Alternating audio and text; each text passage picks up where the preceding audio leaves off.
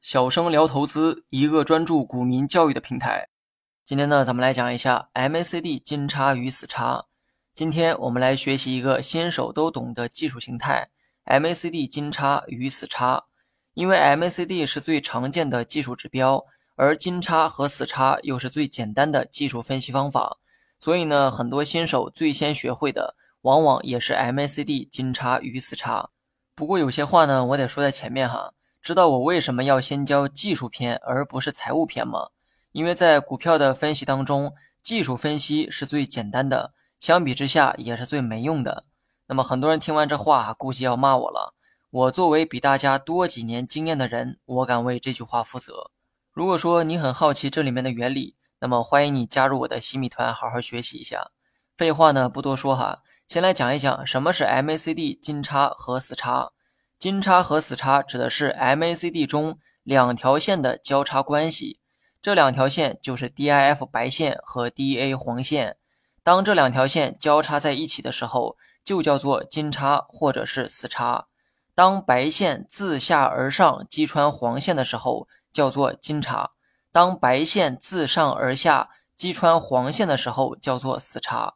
那么具体案例呢？可以查看文稿中的图片，图中画圈的位置就是金叉和死叉的形态。有人呢可能会好奇哈，为什么总是白线主动击穿黄线，而不是黄线主动击穿白线呢？如果这么问，就说明前面的课你没有认真的听讲。之前的内容说过，DA 黄线是 DIF 白线的九日均线，作为均线，它的波动肯定没有白线敏感。善于波动的白线肯定会先于黄线做出方向上的改变，所以每次交叉都会是白线主动。不过呢，话说回来，金叉和死叉到底有什么用呢？答案是判断价格的买卖点。严格来讲，应该叫判断股价的趋势变化。但不知道从何时起，有些媒体为了照顾新手的理解能力，金叉死叉就变成了判断买卖的工具。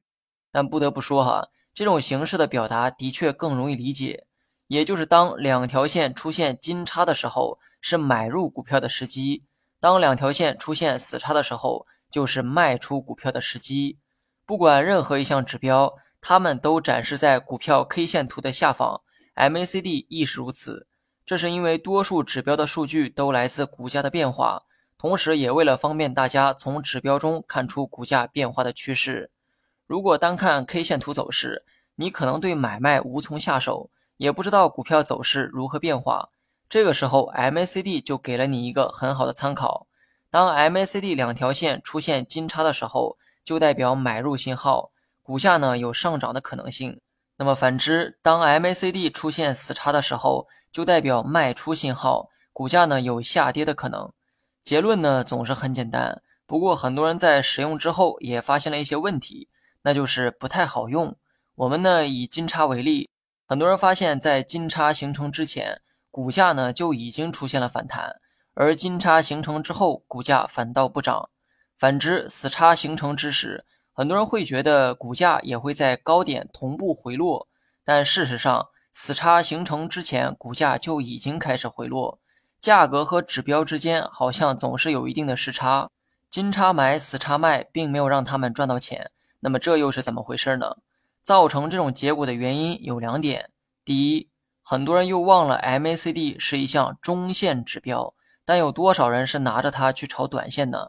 压根儿就用错了工具。试问怎么达到理想的效果？MACD 的算法决定了指标的表现会滞后于股价，人家是中线指标，你却拿它做一两天的短线，这不是为难人家吗？所以说，学指标一定要懂得背后的原理和算法，否则呢，永远只懂得皮毛。第二个不赚钱的才是个重点哈，大家一定要记住，这世上没有能预判股价的指标，所有的分析都得综合去考量。但即便是这样，我们能做的也仅是加大胜率，而不是让胜率达到百分百。